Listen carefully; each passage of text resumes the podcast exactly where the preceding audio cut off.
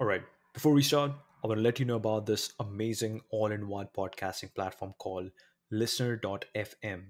Listnr helps you record, edit, distribute, and monetize your podcast all in one place. With just one click, you can distribute your podcast to Spotify, Apple Podcasts, Google Podcasts, and others. Check it out at listnr.fm. That's L I S T N R.fm. And let's do this. All right. So, Evan, let's start with the concept of DAO. We are hearing a lot of things in DAO. We are hearing a lot of different extremes that, okay, there is the centralized model that people are used to. There is this new decentralized model, which is called a DAO. And there are something in the, um, in something in between as well. There's a spectrum of things. So, first of all, let's start with DAO. Like, how do you explain DAO to someone? Uh, well, for starters, I mean, the easy definition here, the reason why it's called the DAO is it stands for Decentralized Autonomous Organization.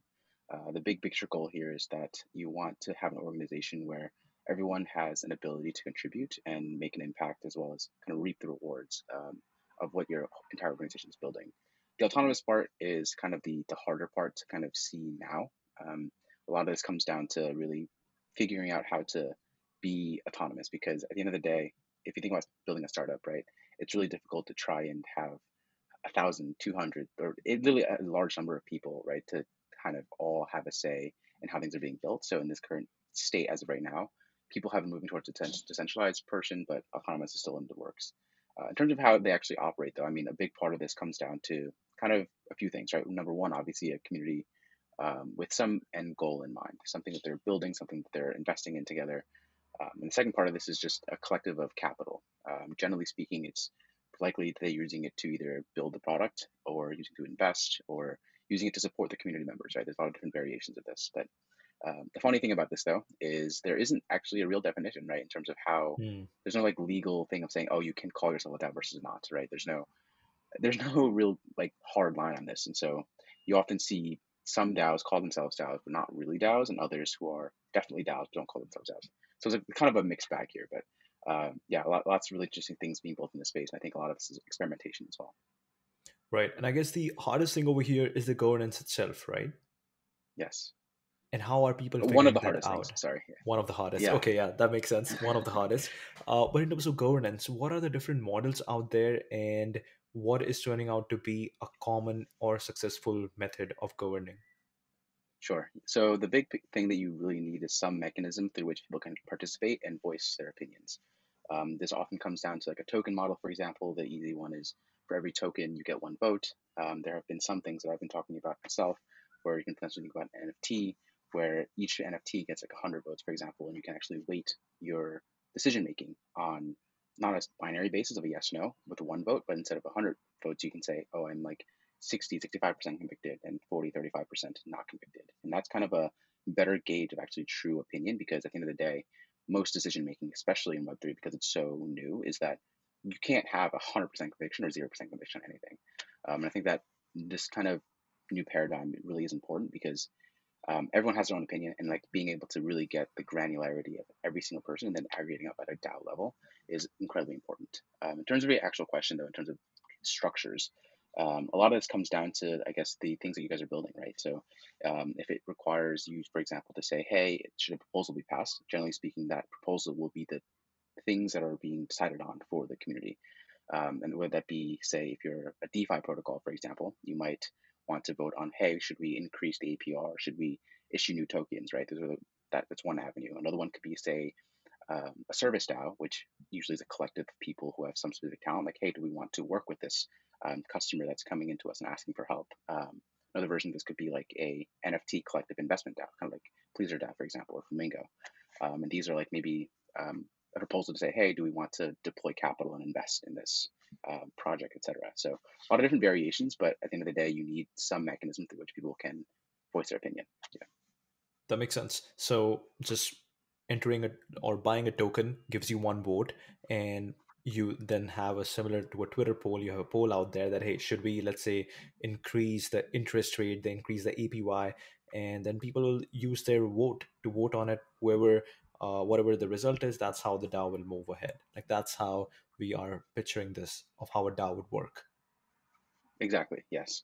and the best thing about this in general is like when you have so many different opinions coming in, you kind of really get this um, very diversified lens as to how you are making the decision, right? Because once you get to a point of like, okay, this proposal passed or this proposal failed, you can then go to community and say, hey, what do we learn from this, right? Especially when it fails, you can then talk to the community members and say, is there something here that's valuable, but like you weren't agreeing with? Is there something here that we can change that is better fit for your individual need? But then I started like going up. Maybe there's like specific groups within the community. Maybe there's like even all up in the community. Like how how do we change these things to then make it better for you, right? Because at the end of the day, these proposals aren't written up by the community. They're written up by say one or two people, whether that be people in the community or people um, on the core team. And essentially, they in that specific case would still have. Uh, I don't like the word narrow, but like generally mm-hmm. narrow because it's only one or two people, three people writing it together. So then once you open up to the community, it's like now a few hundred, a few thousand people who now have more thoughts and inputs from their experiences to say, hey, how can I change this and how can I make it be more decentralized, more accessible to everybody? That makes sense. So coming back actually to the analogy that I gave, uh, who decides the question of what we are doing? And also, what if people have a different opinion than the options that are presented to them? So let's say you say that, okay, how much should the APY be increased? First of all, why should we focus on APY? And what could be other questions that we could focus on or other decisions that we could focus on? And number two, let's say there are two options right now. One is 20%, one is 10%. And somebody's like, no, the best answer is 15%. How do we incorporate that? So how does that work? Yeah, so um, so your first question was in terms of how questions are decided hmm. and how people want to participate.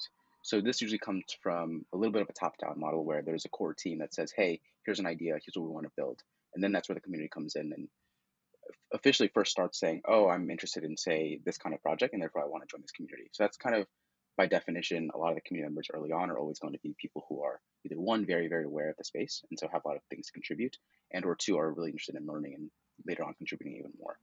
Um, in terms of actually defining like those specifics of like 10, 15, 20, um, usually it comes down to some reason of i guess in that specific case for DeFi protocol they might have like a financial model to say oh this is the reason why 10% makes sense or 15% or 20% um, and usually it doesn't have to be right? Like um, oh it's definitely this because you can also do like a new proposal. In that case i mentioned earlier like changing the proposal based on community input is also very valid.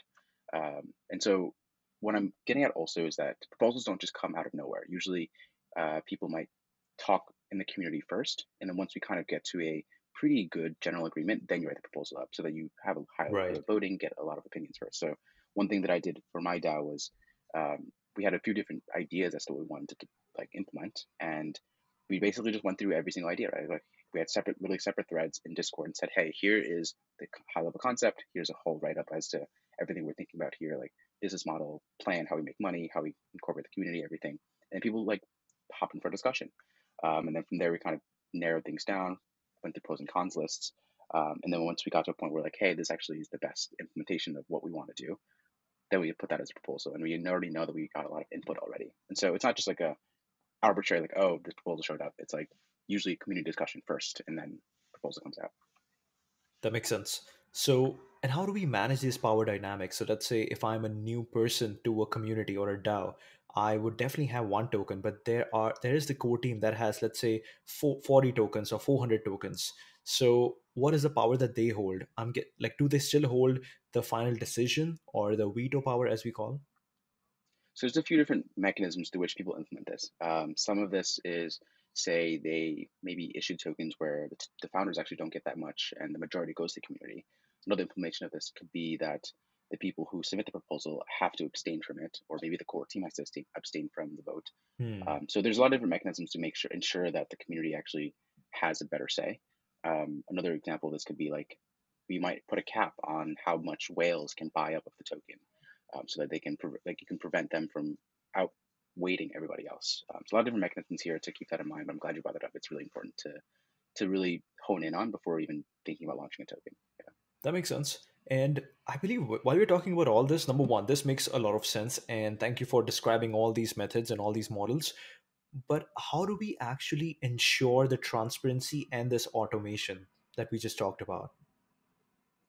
Transparency and automation are two very different things, and I'm happy yeah. to talk about both. Uh, transparency, uh, the easy one here is just everything's on chain, right? So hmm. at the end of the day, you can just look at what's on chain. Um, uh, there's no way that you can really hide it. And sure, they can different options of like you know changing wallets, to all this other complexities. But I mean, if you look at the news recently, like there's been a lot of um, high profile cases where the there's like a lot of government entities have been able to like track things down, even through Tornado Cash, for example, right?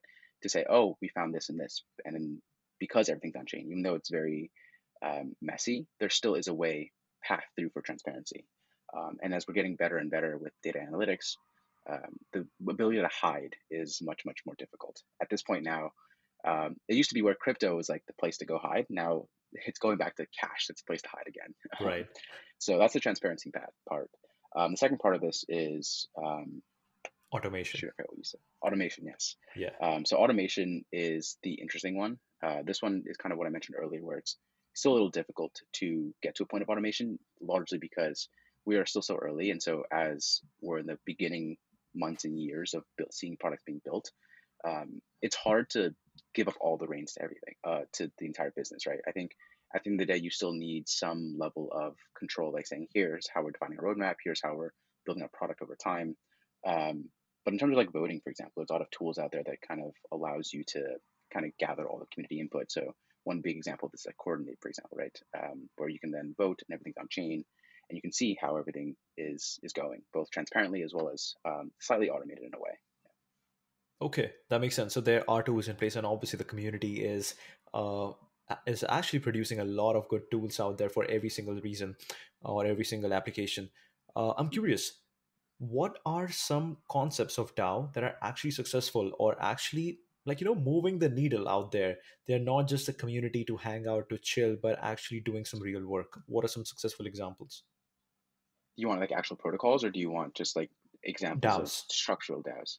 Yeah, uh, like actual like, like okay, so structurally. Um, what's really interesting for me that I've been kind of deep diving a lot into recently has been service DAOs. Um, this one in particular is pretty interesting because of the just need, right, for a lot of really, really high level talent, high, high quality talent, rather, um, to continue helping to build out the Web3 ecosystem. I mean, again, I'm going to keep saying we're early. And uh, the thing is, like any startup, right, like the people you need are engineers, uh, marketers, designers, all those same exact things, right? Um, the example I like to give is that um, after talking, I mean, I talked to a lot of founders generally during the course of my work, um, and some of them are Web two native, and they say, "Hey, like, I'm thinking a lot about going to Web three, and they think that that's like a silver bullet to solve a lot of their problems.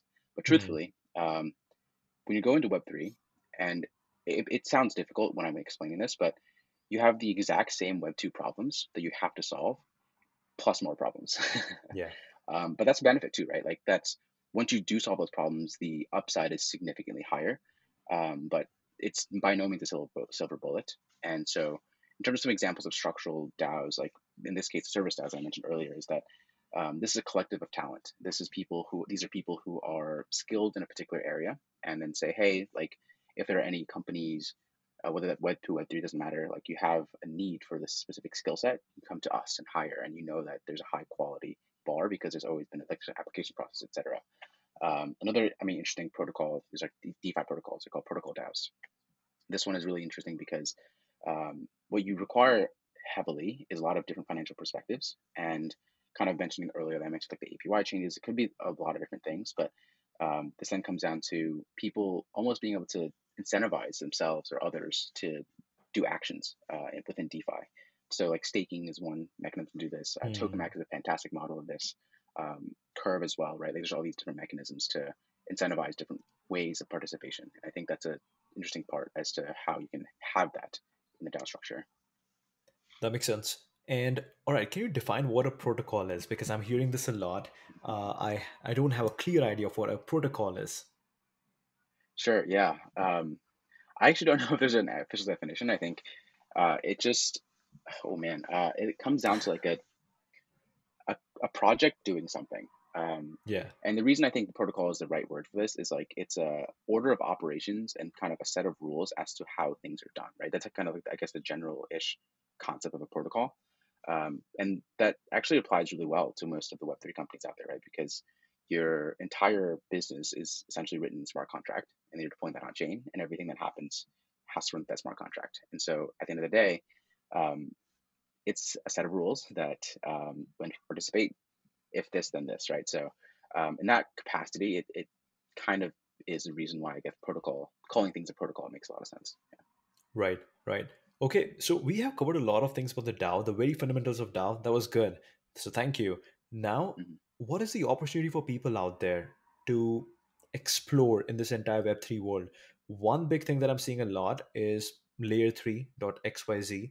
They have come up with these bounties, which look very simple. If you do it, uh, if you even start with very simple content stuff, like write this content and get like this NFT, you can get a really good understanding of how this entire operations work. But from your perspective, what is the opportunity out there for, let's say, engineers, for people who are doing very basic, uh, normal jobs right now in Web 2 world and how they want to dive into Web 3? Yeah. Um, a lot of this comes down to just playing, right? Like a lot of this comes Yeah. down to just seeing what's out there and seeing what you like doing and just keep doing it. Um, and I know that's very vague, but I'll get a little more granular here. The difference in, I say, a Web 2 job versus a Web 3 one is usually a Web 2 company is like hiring for a specific function and you know you have a role there and they will pay you to do that thing and solve that problem specifically. In Web 3, it's very, very open ended. So, like, you can come in and just like do something um, and then you usually get rewarded afterwards, which is kind of like the, the, the flip in the dichotomy here. Um, and, and I guess it's hard for a lot of people to think about it that way because they're like, hey, I don't want to spend this time if I'm not sure if I'm going to get paid for it. But the Yeah. whole idea here is to, to contribute first and you get the value later.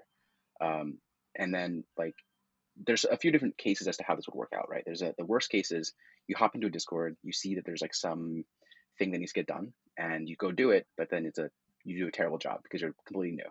That's fine, right? Like absolute worst case here, you just get ignored and like, okay, your work just goes, but you have experience now, right? You're starting to get experience. Medium case is kind of two.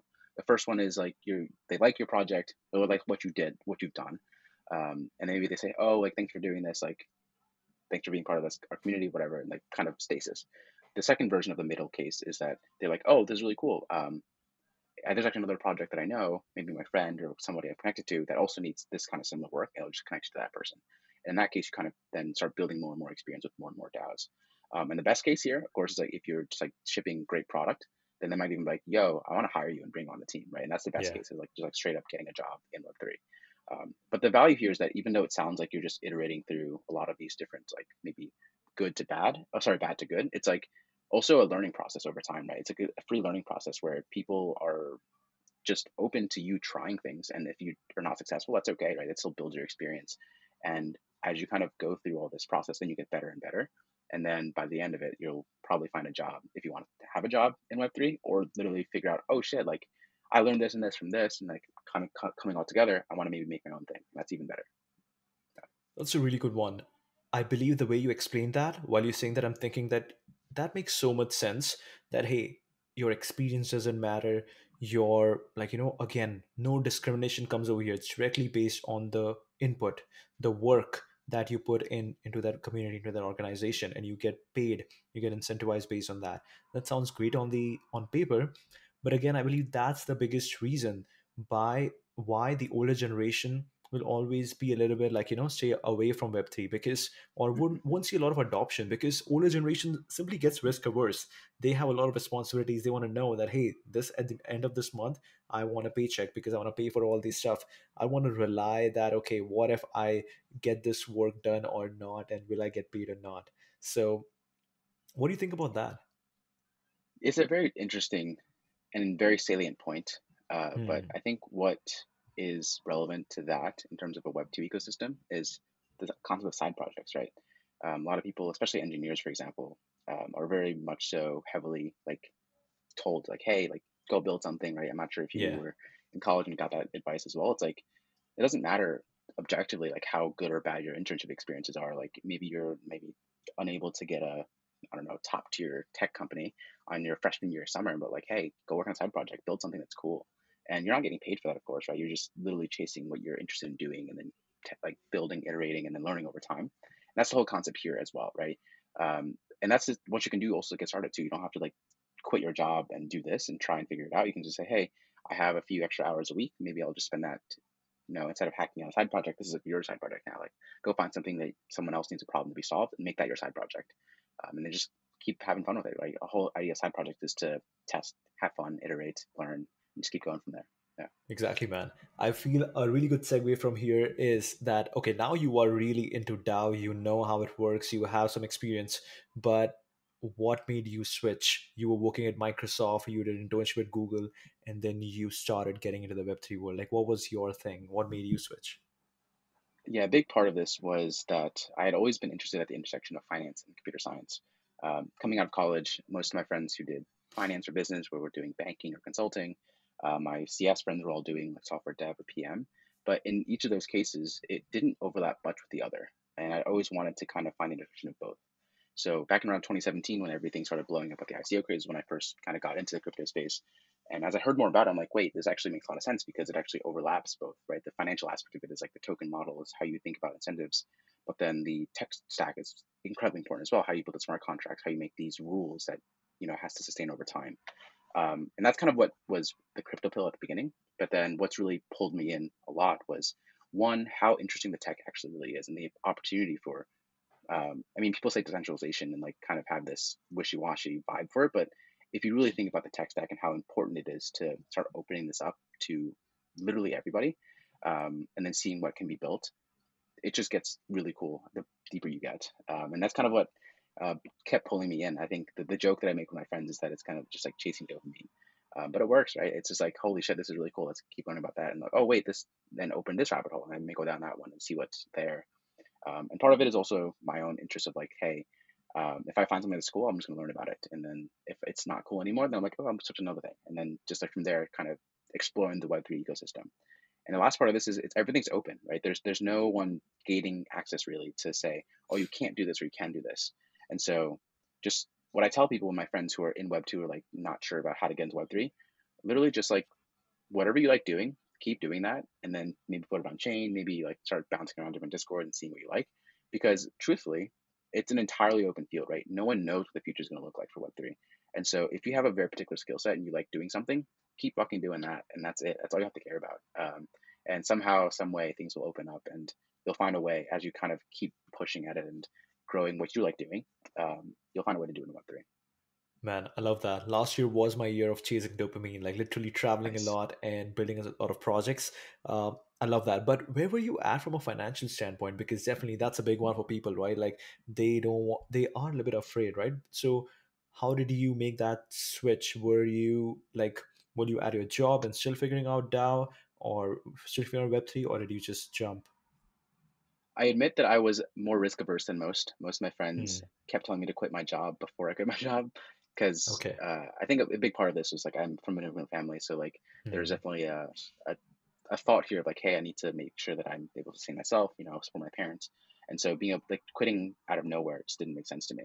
But that's where the side projects come in, right? Spending more and more time on things, and um, kind of the way that I jumped into the space was that I ended up building a DAO that slowly over time ended up growing bigger and bigger and taking more and more of my time. And I'm like, wait, this actually makes a lot of sense. Like what I'm doing makes a lot of sense. I enjoy doing this.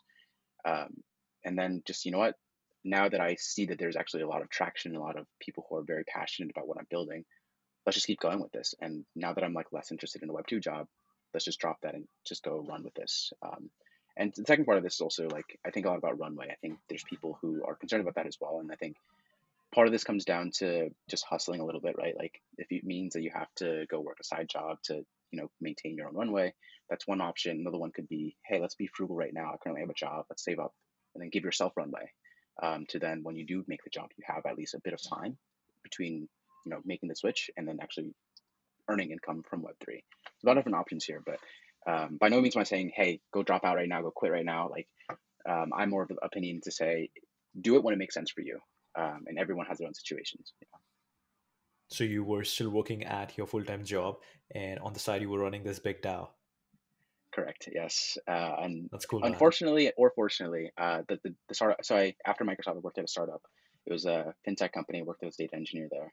Um, it ended up taking a lot of time, and I think that I still wanted to do both. And I was like, wait, now I'm just trading off on sleep. I was averaging like two, three hours a night because I had that's all this crazy, work to still man. get done for the for the job that pays, and then all this work that I wanted to do because it's really interesting. Um, and by no means I recommend it to anybody. It was it was brutal. Yeah, uh, I like it's definitely not sustainable. Um, but at the end of the day, like just keep doing what you like doing, and you'll figure it out in some capacity. You know. So, how did you earn your first dollar in Web three? So, I admittedly earned my first dollar from trading. Uh, my background is also very okay. deeply technical finance. So one big reason why I got into it was, um, uh, well, part of it was tokens, but I wouldn't count that really much. It's just like token appreciation, just like investing early. That's besides the point. But true, like earning uh, money of, is like, for me, the when I started really putting capital into Web three and like crypto was in NFTs. Um, a big part of this was thinking about the, the as businesses and really kind of scoping out and saying, I'm gonna ignore all this noise of like, hey, this project looks cool because X Y Z person said it's cool. It's more so going fundamentally and say, why is this going to be sustainable? Why is this not just about the floor price? How is this going to continue growing over time to build an actual business? Because at the end of the day, regardless if you're an NFT project, any DAO, uh, you have to build a business. You have to build something that's a sustainable revenue, um, having outside money come into the ecosystem, and that's the only way you can grow, right? If you constantly focus on um, many solutions to, sorry, many advantages rather than a solution, uh, to many of the big problems of like, hey, why is my token price falling? Why is my NFT floor price falling?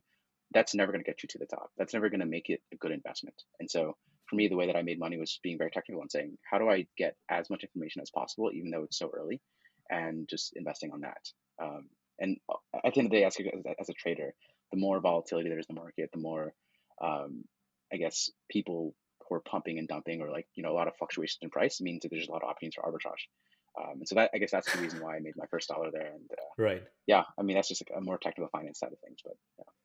That makes sense. So definitely the token appreciation was happening on the side as a passive sort of passive income, uh, but mm-hmm. mainly you were trading, and you were trading NFTs mainly. Yeah, mostly NFTs.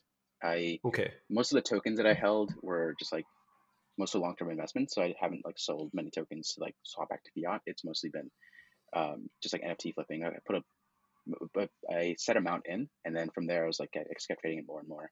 Um, and so that to, to be frank, like that also helped a lot of my runway myself, right? Like I now have a pretty like good sized portfolio. I have a good amount of you know ETH, good amount of all the other tokens as well. And so it's like, hey, if it absolute worst case, I can always just sell those and still give myself more runway. Yeah. Right. Are you comfortable sharing some of the numbers over there of trading NFTs, trading some initial NFTs? What do you mean by sharing numbers? sharing numbers means at what number do you bought them, what, how much are you traded for, and what was the profit you made? Oh yeah, yeah, yeah for sure. Um, one of my best uh, projects that I like made, one of the most projects made the most money on was CrypToadz. Um, okay. I bought like I think six or seven of them um, when they were like 0.0 or 0.1 something ETH. It's like very, very, very low, like really, like pretty much right after mint. Um, I unfortunately sold it too early, but I still, I mean, I made a lot of money from it, but I, but I sold it at like around an average of like one or two ETH, like each. Okay. Um, but they pumped to like 10, 15. Um, yeah. It's fine. Like I made a lot of money objectively like from that, but what I'm getting at here is that you have to be very diligent as well. Um, a big part of this is like recognizing that at any investment, realistically, you have to have entry and exit points. And for me, that exit point was where it was. And so fundamentally, I'm glad that I made that trade. And I know that there are often times where I might miss out on some upside, but you have to be very much so strict as to maintaining your, I guess, emotions and saying, how do I be very structural about making trades in this ecosystem? Again, because so noisy, so much volume, so much like just arbitrage happening that you have to be very particular, and so much scammers too, right? Um, so yeah, being very very specific about that. Um, another one that I want to kind of plug here is uh, my first NFT was through Bright Moments. So they're a in-person NFT gallery um, based out in originally Venice, California. Wow. Um, and they have this. Uh, their their first drop was Crypto Venetians. At the time, it was uh, when they first made the NFT collection. It was more so just to like incentivize people to come to their gallery, see all the like the in-person like visual like NFTs. And they said, hey, if you come, you can get a free Crypto Venetian. And then the team is incredible. They end up like doing incredibly well, and like the Crypto Venetians ended up, ended up like pumping up in floor price, all that stuff, like all the good things. But that's the one project I won't sell because it's just like my first NFT. I love the way it looks, everything about it. The team's fantastic. I, I love being part of their community. Um, and they're just doing great things. I mean, they're also having, uh, they expanded their collection from a thousand to now 10,000. They're doing across 10 cities. Um, they did New York second. Uh, they're currently in Berlin for the third drop. And then they're doing, I believe, London after four, for number four. Wow. Um, I don't mean to okay. shill them, but like that's like a really really good project that I'm glad I got in really right in the beginning. Yeah, I got I was like mint number eighty. So Wow. Okay. It- It's it's cool, right? Because this is these are like really small communities, and if this community explodes, then you build a lot of reputation that okay, you were the early believer in this community, so you Mhm. you you gain a lot of prestige over there. Well, that's cool. Uh, help me understand. What do you mean by in-person gallery that sells NFT? Like, how do they work? Yeah, so the difference here is most NFT projects, they will just allow you to mint online, right? Just connect your wallet Hmm. and you click mint, do a transaction, and then you get the NFT in your wallet. But for them, they require an, and you have to physically be in their gallery in order to actually mint the NFT. I think this is really important because this is kind of thinking more about how you are particularly with your community. At the end of the day, with most NFT projects, you don't necessarily know who everyone else is in the community, right? You just like maybe one or two people Hmm. max that you might have like seen around, but most people in there are trying to make money in some capacity, and that's all pretty much all the incentives are. In this case, it's saying, hey, we want to be one very peculiar about particular about curating this community to be the right people. But then also, what I like about them a lot was they also gave out free ones just to say, hey, we actually want to bring in people who aren't in crypto and, and like educate them and actually physically meet them so that we can actually like have a one-on-one connection. And um, this big picture wise is why it's so important to have interconnectedness with the community. That's the hardest part about Web3 is that everyone talks about the importance of community, but it's not about the number, right? That's just a vanity Right. metric. What's really important, and this is very intangible, is how strong the interconnectedness of the community is. That's so true. And how would you measure that? That that makes a lot of sense. Vanity metric. I know a lot of my friends who have built huge communities. I basically have two friends. One built a huge design community for product designers mainly, helping product designers in their career. And second friend who made a huge community. Again, if you go on LinkedIn, these are the top two ones: Design Buddies and Product Buds. The second friend built out a community for product managers. Now, when they actually promote that, hey, our community is the largest community with 20,000 members, it sounds weird because half of them are not active. And hmm you, it's really hard to manage and operate such a huge community. So, what what do you think? Again, because you are thinking more from a fundamentals perspective, from a trading perspective, from a finances perspective, what do you think about, the, or how do you think of the fundamentals, and how do you uh, sort of judge a community how good that is, or even an NFT? Are you saying judging, or are you saying like creating the community? I can think of two very different things. Judging. So let's say if a community comes yes, across you and you are like, okay, what metric, what fundamentals should I judge this community on such that I should also go and invest my money? yeah. Um, I'll, I'll take it from a trader's perspective, and I'll take it from an investor's perspective. So on a trader's perspective, the one metric that I like to use is um, just numerically, right? If it makes sense to have this community size. Um, what I mean with this is, let's say there's a collection of 10,000 NFTs that they're trying to sell. Um, but the important part is, if you've been like in an project before, is for the project to sell out. Because if it doesn't, there's just a lot of you know noise, churn, people like just like, oh, I got rugged, forever. Right? There's a lot of um, bad actors who just like say, you know what, screw this, like I'm out because clearly this project isn't big enough. Um, so the one thing I often did, this was as of last summer, and it's a little different now, but as a trader, it was more so saying if they are selling, say, next number, I want 2x people in that community, in that Discord server, um, minimum. And that's an assumption there where the project will sell out and there will be maybe a like 10 to 20% pump post mint. Um, and this gives me some context for, again, entry and exit point. If it's like 3, 4x, that's usually a little more bullish. And so I'd buy maybe a few extra ones at mint. Um, and then at the end of the day, just like thinking about how engaged the community is, because more Hmm. often than not, there could be bots. There could be people who are just like spamming to try and get like a whitelist spot, for example. Um, so really think about how people are talking to each other. What are the actual actions that are happening in the community that um, makes people want to stay? Right to your point of how do you keep people active? How do you make sure that a twenty thousand community Hmm. isn't half empty? Um, is some events going on? Like some easy examples of just like you know maybe the founders hosting AMAs. I know I've seen people um, put in like poker tournaments, just like with either real money or fake money. Um, some people have put in like different gaming games and stuff. They maybe have like a it's called Garter, I think. It's like you're guessing some like uh, word. There's all these different games you can do, right? There's just so many things that like keeps community engaged. Um, that's the most important part in terms of again. I guess I'm slowly shifting to the investor side of like then how do you recognize that people are actually participating in a meaningful way? But still, the difficult part here is that, especially with Discord being Discord, um, it's very difficult to try and collate down to say, hey, of the you know top X number of people, how many of them are active, and of the total number, what percent is actually participating. Obviously, as a Discord manager, you can see all those things, but most people don't put that out there. And so, um, a big part of this now actually is actually looking for Discord competitors, and I, I think I found a, a, handful. There's one in particular I really like um, that actually has natively built in like a leaderboard where you like can, can see um, then there's a point system where it's like if you contribute, if you like say comment, post, you know, like or whatever, you can get points for it. And that kind of represents some capacity of like having a scale of who and how many are participating.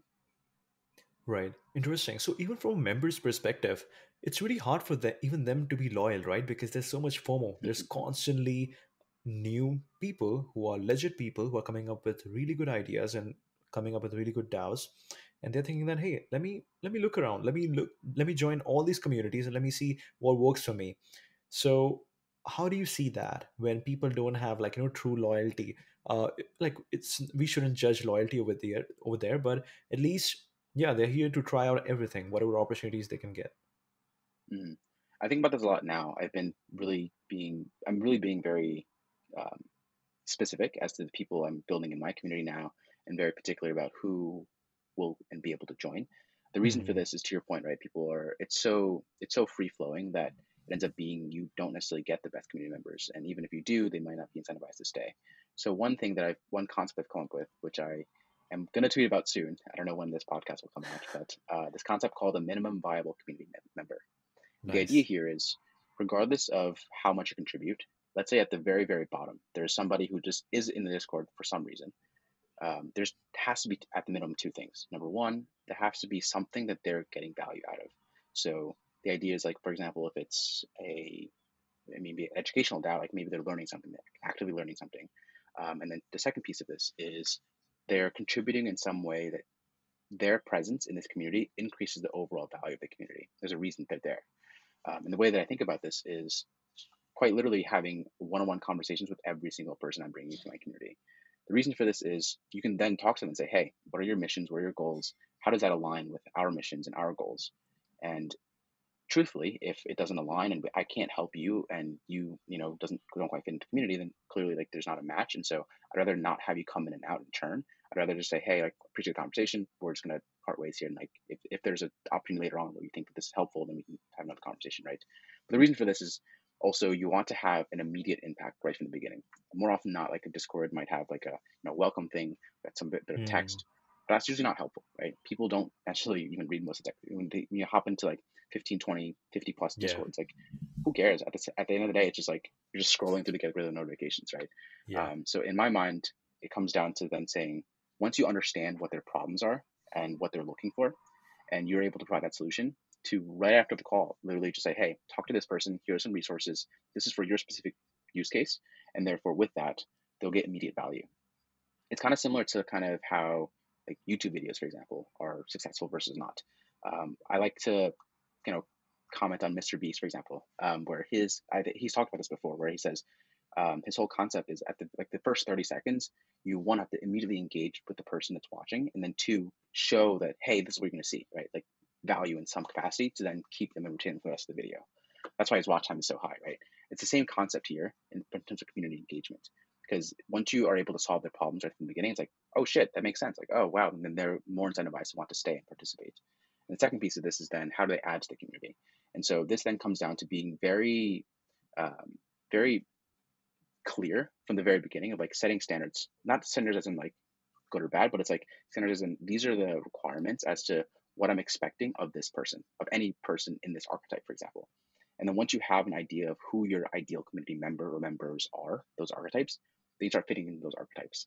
Then you have a better concept of like, hey, this is how I can help these kind of people and these kind of people and these kind of people. That's then how you, in my opinion, build a more enduring community. And then with each of these, you can then say, better yet, hey, there's another person who joined last week. You should talk to him because, or him or her, and you can then have then the interconnect and start building that too. Um, so it's it's kind of a two sided street here, but um, mm. I think it's very very important to not worry about the number, but worry about the people specifically as to why they're joining. Yeah. Definitely. So I love the concept of minimum viable minimum viable member community member. Community that's member. what yes. right. So that's the that's the term that we are uh, what's the what's the right term for that? That's the new word that we are coining today. All right, that's the new term yes. that we are coining. Yes, I, have been telling a few friends about it, and they like love it. And I guess I haven't put in a public forum yet, so I guess this might be the first one. Um, Perfect. yeah, I'm gonna start writing some more about this. I have some tweet threads ready to go.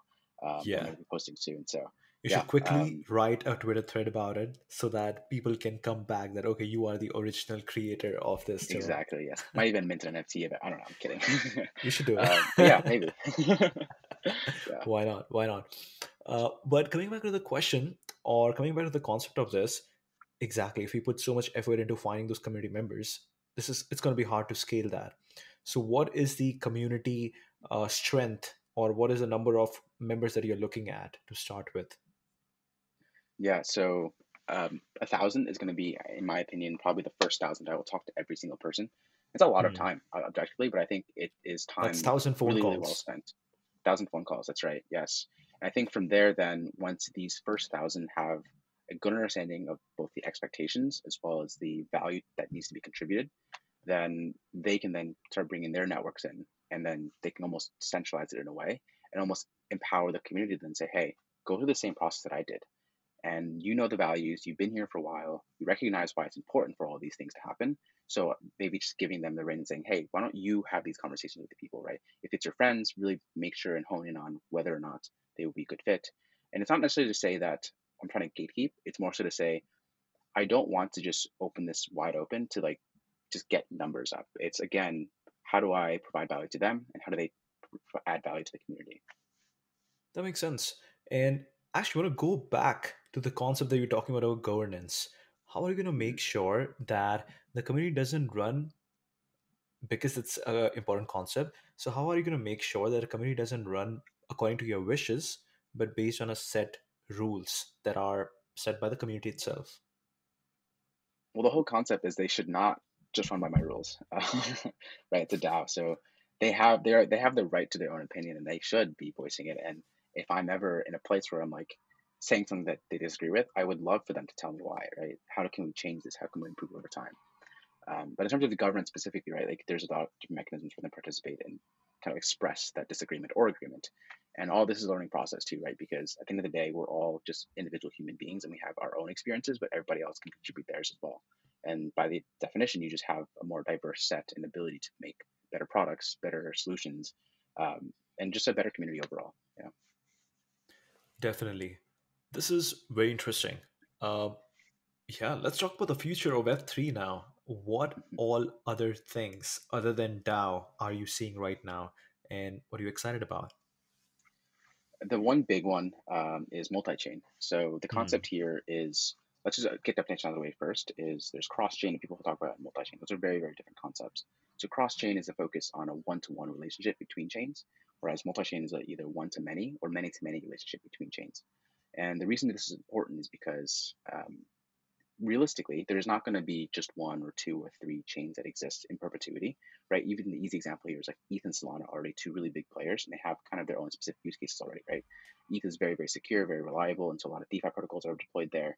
And Solana is like high throughput, high transaction speeds, um, and therefore a lot of like, for example, play to earn and gaming solutions are on there. Um, with that, right, then they need to all talk to each other. The whole concept of decentralization is that you can own your own data and you can do whatever the hell you want with it. Uh, but the problem is, if the chains can't talk to each other, then you have big problems. Um, a very salient problem that's recent uh, is, like, for example, the Ronin bridge hack. Right. The only mechanism through which cross-chain works is when a third party sits in the middle between two chains and facilitates a transaction, whether that be a centralized entity where like people are doing the transaction, or even a smart contract. Right. But that's still a point of risk. Um, and that, that, was very salient for like that Ronin hack, as well as you know also recently was like a, a wormhole hack. So wormhole is the bridge between ETH and Solana.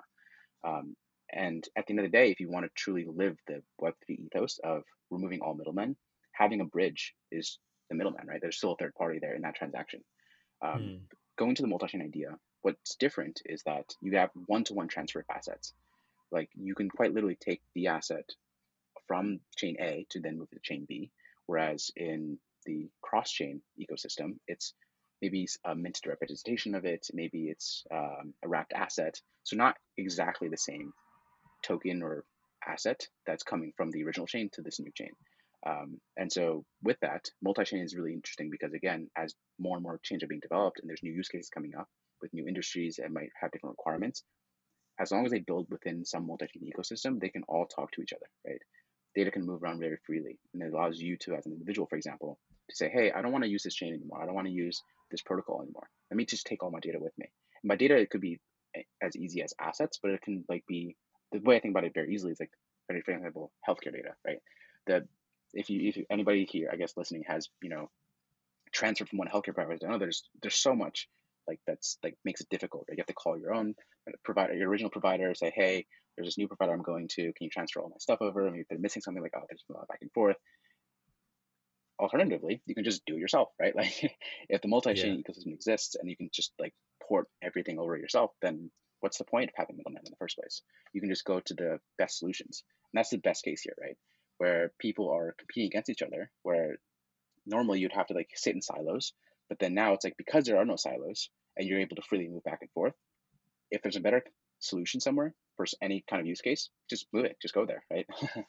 um, that's kind of the great thing about Web3, where it's not the richest, it's not the uh, most well marketed, it's the best solutions that are the winners. That makes sense. This is very interesting. So we just talked about multi-chain versus cross-chain, and you explained the entire concept. Uh, with regards to Ethereum, right now, just to give you more context, actually two two more questions or two specific questions over here. Number one, I sold my dating startup, and I sold to a person who lives in a different country, and he was like, "Hey, crypto is the easiest way for me to transfer your money." So he sent me USDT or stablecoin. Now, hmm. I need advice what's the best way or what should I do with these stable coins? That's number one question. And number two, he said that Ethereum has a lot of high gas fees, and that's the reason why I don't want to send you Ethereum. Why is that happening? So yeah, two questions over here. What should I do with my stable coins that I have right now? Mm-hmm. And number two, why is gas fees of Ethereum so high? Yes. Um, number one, before I answer the question, this is all not financial advice. By no yeah. means should you take my you know what I say as as fact. Um, I mean, there's a lot of different options, right? You can, and again, that's why the reason why like both multi-chain is really important as well as just the Web3 ecosystem. It's like you can swap it for anything. You can swap it for Ethereum. You can swap it for an. You can use it to buy NFTs. You can use it to stake. You can do so many different like yield products. A lot of different protocols out there. Um, or you can it to invest. And, you know, really, there's like a lot of. Or I mean, best or middle case, you could just swap it back to fiat, right? do whatever right. with that, right? So a lot of different options here, um, which I think is the great part about having a stablecoin. But um, in terms of the second question as to why gas is expensive, well, it's a, it's a very particular case for ETH itself. Um, and the big reason for this is they are technically right now still proof of work. Um, they have been working over the past few years to do proof of stake to kind of make it easier, cheaper, faster.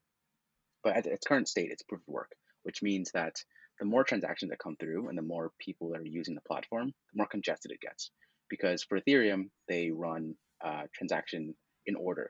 Um, basically, if there's then 100 transactions, then it has to go one, two, three, all the way down. So it just takes more time. Um, and realistically, that's why a lot of these solutions like layer twos, for example, I'm going to bring up again, kind of bring back to multi-chain, are coming to try and solve these problems. But there's a problem with this, right?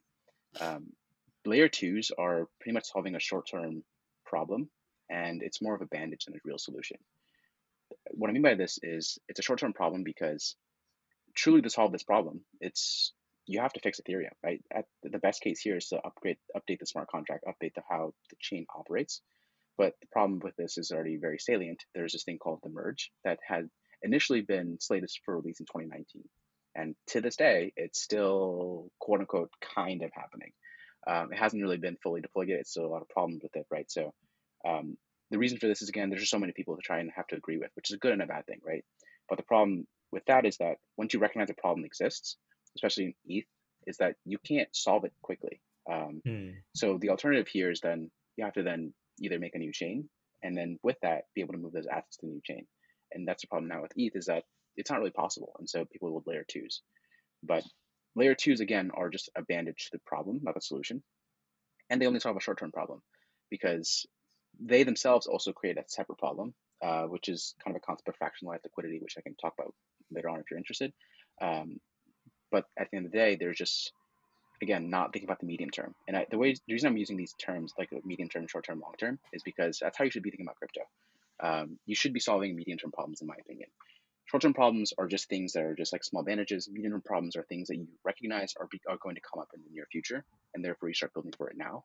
And long term problems are really hard to solve for and plan for because at the end of the day, crypto is so new that there are going to be significantly exponential more use cases in the future and more problems coming up mm. there. So the best thing you can do as an investor, as a builder, as an operator is to go solve those medium term problems. Yeah. And that in my sense. opinion, sorry, just close this out, is multi chain is a medium term problem that's being solved. Yeah. That's very interesting, man. We touched on a lot of points over here. Uh, with regards to Ethereum, so you mentioned that it would be really difficult. Obviously, now a lot of people are relying on Ethereum. It is seen as one of the most sought after blockchain. People want to mm-hmm. transact on that. People want to interact on that. What is a what would be an ideal solution, ideal fix over here for Ethereum? Well, um, upgradability is the most important thing here, but uh, it's clearly not existing. It doesn't exist on Ethereum as a very easy mechanism. Um, the one solution, which happened many years ago when ETH was really early, was when there was a big hack. They just forked the chain. So there's mm. like Ethereum Classic and Ethereum, right? So that's another option. But again, this then comes down to why multi-chain is important because if you can't have the ability to upgrade contracts, upgrade the way that your chain works, then you can't really improve it, right? It's it's so difficult because I'm I, objectively, yes, Vitalik had the biggest brain to even come up with from Bitcoin to Ethereum, but then right. from there, it's like because everything's immutable, how do you how do you change that, right? How do you make it so that once you start encountering new problems, upgrade it and make it better? Um, one solution to this is actually building the upgradability into the way that you're deploying the ecosystem, or two, just having multiple chains so that once one chain ends becomes obsolete, you can start switching to another chain. Yeah. That makes sense. And I believe if we go the multi-chain route, there will always be sort of a lifetime of a new chain. So let's say this chain lasts for five years and we come up with new problems, we come up with more ways to improve that, and then we go to a new chain. Is that is that how the future will work like in multi-chain future? That's one of the versions, yes. I think, and I think that's the that's the one that I'm really excited about. Um, okay. And the reason for this is because when you're trying to test and iterate, especially within Web three, because you, because you don't know what the solutions truly are going to be, um, having someone who has an idea just gives an ability to then deploy a chain and maybe have some level of success. Let's say, so example I like to give is, let's say you're like a sophomore in college studying CS, and you're like, oh, cool, this is some new concept that I want to, you know, test out. And maybe because he's a sophomore, he or she's a sophomore, like doesn't know too much and just, you know, spin something up, ends up being like pretty good, but like maybe not the best implementation. And let's say in six months, a PhD or maybe like a 20, 30 year experience computer science dev um, says, oh, wait, that's a really interesting way you solve that problem. But because of my experience, I actually know how to make it better. And I just build it and either work together with the original creator or just compete against them. And again, kind of going back to the idea of the best idea wins and best information wins. By hmm. definition, people will then opt to opt to want to have the best solution, and then it'll naturally migrate over to this new chain. That makes sense. That totally makes sense because yeah, this shows that there's always a better way. There's always a better solution. And yeah, Vitalik has definitely done a great job. He's still writing about really interesting uh, concepts mm-hmm. of how to improve this further. But it's interesting how, like, you know, maybe we need a second Ethereum or a third Ethereum because there's already a second Ethereum. Yeah, uh, that's super cool. But yeah, now let's get into Twitter. What is the most interesting thing you're seeing on Twitter right now? I'm gonna toss out a meme, I guess, a little bit. Because it's talked about a lot, um, and I guess I'll talk about a few, a few other things. But um, the first one, the meme, is like music NFTs. Everyone's just talking about it, but okay. objectively, not much has been truly built and truly built in the right way in music NFTs. Mm. I think hmm the, the story makes a lot of sense in the sense that hey we want to help empower creators whether that be in this specific case for music but like broadly speaking with nfts in this concept is helping creators like artists um, literally anything right like to then monetize the work they're doing and actually have ownership over what they're creating um, the difficulty here is that i think a lot of the people who are currently in the space may have incentives misaligned where for example there are people who may already be successful with the web 2 paradigm of how the music industry works right um, but then in this case, if you're trying to then build in Web3, it's like, well, does it make sense for you to try and make it the best version of it? Because you've already found success in Web2. Um, and in Web3, it's like, well, we're trying to actually empower the, the little guys. And so, truly, I think in this case, what's interesting here is actually finding the people who are kind of like middle of the ground, like really good music artists, but maybe hadn't gotten as popular because of the way they were restricted by record labels, restricted by the way their um, ownership of their Hmm. royalty rights, you know, um, and then say, hey, these guys actually have the incentive to truly make it the best it possibly can be in a decentralized world, because for them, part of it's financial, of course, right? Part of it's also like, hey, they they understand why it's so hard. They understand why this prior model exists, but they then also understand, hey, now that I've been here, how can I make it better? Um, and so, yeah, generally speaking, music NFTs is one thing, just like funny-ish meme because everyone like talks about, it, but no one really does much with it yet. Um, and then I guess the other thing I'm looking at a lot is implementations of how NFTs can be used. So this one is really dependent on, I guess, the people you follow, and maybe it's a little you know more niche. But uh, the interesting idea here is that that it's not about NFTs and PFP collections. Um, it's about the actual technology and how you can then use that to leverage and create new solutions. Um, one example of this is like fractionalizing NFTs. Um, another example of this could be um, like privacy preserving NFTs. So maybe there's like maybe a public and a private version of like the data that exists on the NFT. Other versions that could be like soulbound NFTs, which is like one that you can't transfer, right? So the cool thing about these is that even though we started off the NFT craze with just a JPEG, um, now that people are starting to think more thoroughly about the tech stack itself and how they can actually use that to build something interesting is something that I'm really, really passionate about, like just following along and seeing what's being created. That's interesting, man. Uh, the the one you mentioned about music, I believe definitely music will have a lot of adoption over here, and there is a need to find a better solution because I believe I was just reading a week ago or two weeks ago an article about the entire music industry and the record label, and was talking about like you know how sometimes uh, the artists are basically like you know they really want to sign that deals, they sign it, but then it's a big trap for them because now most of the earnings go away to them and they are stuck in this 10 year or 5 year deal uh, definitely there there needs to be a better way for this where they can monetize uh, their art and also do all the things that get along with it like you know being able to create these really high production uh, music videos which they want and don't have to rely maybe what if they can just raise that money from people who love their music rather than going behind these record labels so that's good Exactly. Yeah. i think i heard that some of the big guys on twitter they were working on a music NFT. I believe it was called Tunes and it was very much similar to that NFT or that yeah NFT project, which was I again forgot the name, but the, like hmm even a year ago in NFT or Web three world looks like a long time. But what was that NFT called? Which was basically just a black uh, sheet and there were just random like you know uh, random powers written on that Oh, like yeah, talking about loot. Yeah, I think I think I'm talking about loot. So basically, like there a was this square and like tunes thing. white Yeah, yeah, black square with Yeah. white text. Yeah, right. hmm So uh, I believe tunes was very similar to that. It was just a random, either music wallpaper, like a artist album, a cover art, or it was just random lyrics. Okay. Are you aware of that? I don't think I've heard of Tune specifically, um, but I think it's an interesting concept. I think the when you're saying that it compares to loot, it makes a lot of sense, right? Um, the idea for loot, just for people I guess listening, is just that Yeah.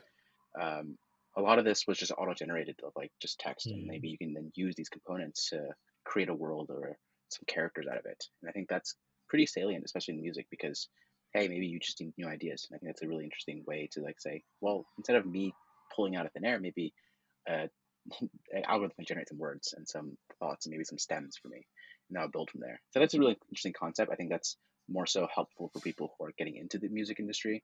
Um, that less so like for people actually already creating music Yeah.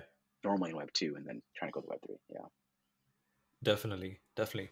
All right. So, last thing I want to talk about is the entire corporate world. So, how is the existing big tech adopting Web3? We're seeing Twitter being big on this. I know Stripe and Coinbase, obviously, Coinbase isn't into crypto. They are hiring a lot in terms of Web3 team, building the Web3 team. But what are you seeing the other big guys to Microsoft, Google, in the Web3 space? So a few thoughts. Um, I think the one big thing that I care about most, just zooming out for a second here, is um, the their ability to actually build products that is truly decentralized and actually lives a Web3 ethos. The big problem with this is that, um, for example, if you invest a ton of money into building a metaverse, right? What's the incentive for them to want to open this up and give it to give ownership to people who are participating?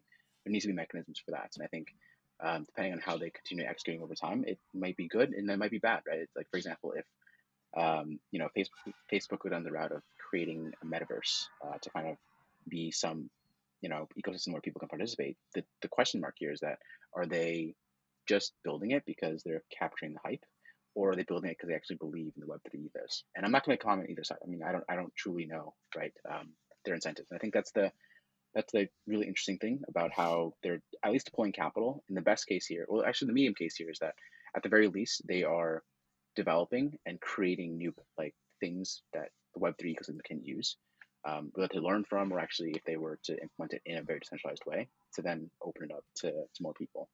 Um, so generally bullish and happy that a lot of these tech companies are leaning into the space. And so, hey, the more attention there is, the, the faster we can grow. Definitely. I feel like it's the same scene that we are seeing on Twitter versus LinkedIn. Twitter is a Mhm. chaos where every single day you find a, another cool Web3 startup with a cool wallpaper, cool website. And then you see LinkedIn where everything only comes up after it is more polished. They only come Mhm. when, like, you know, they have raised some money or they have a proper proper roadmap to move ahead.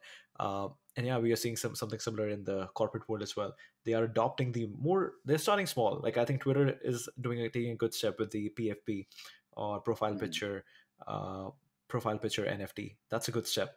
But yeah, hopefully we'll see more.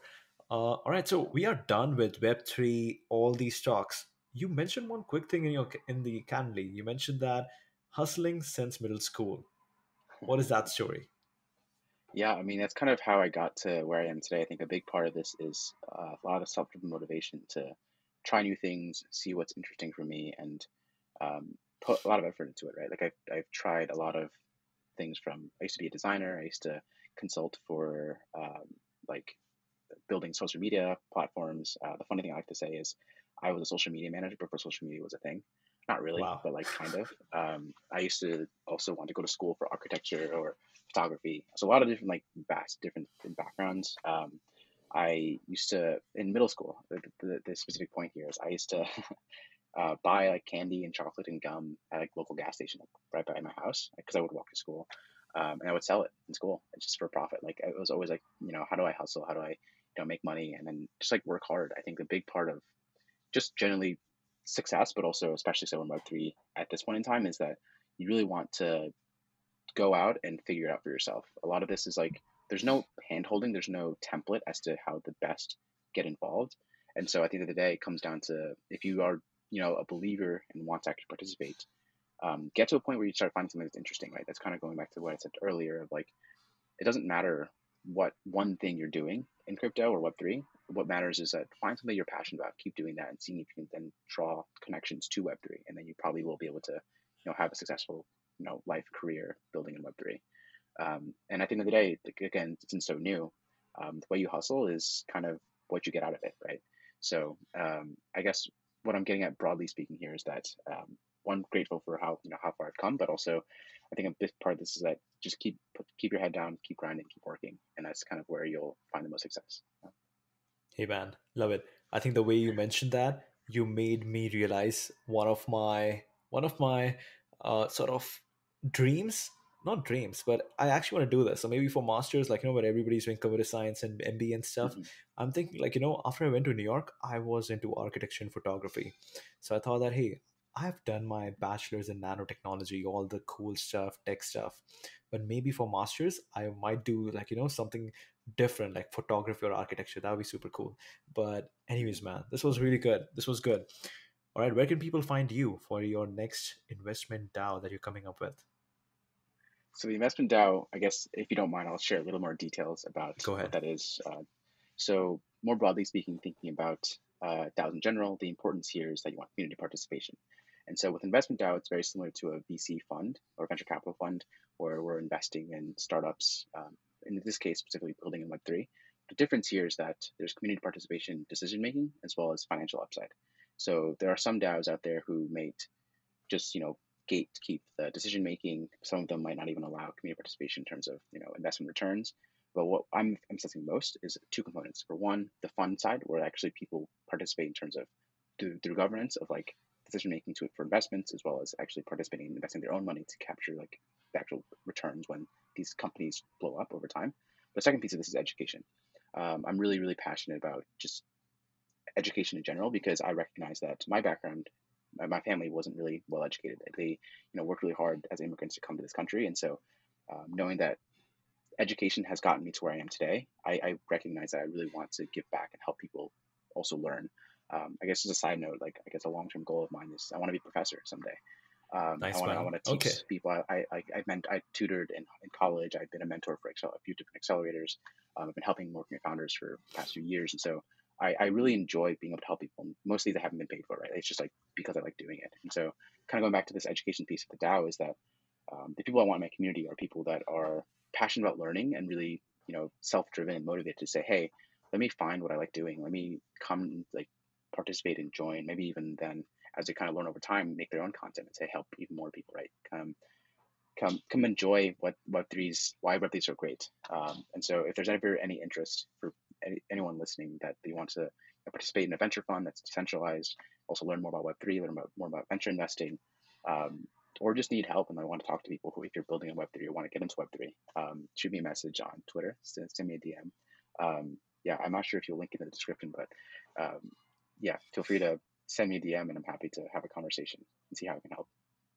Perfect. And I hope I can become your minimum viable community member soon. That's right. Yes. All right, man.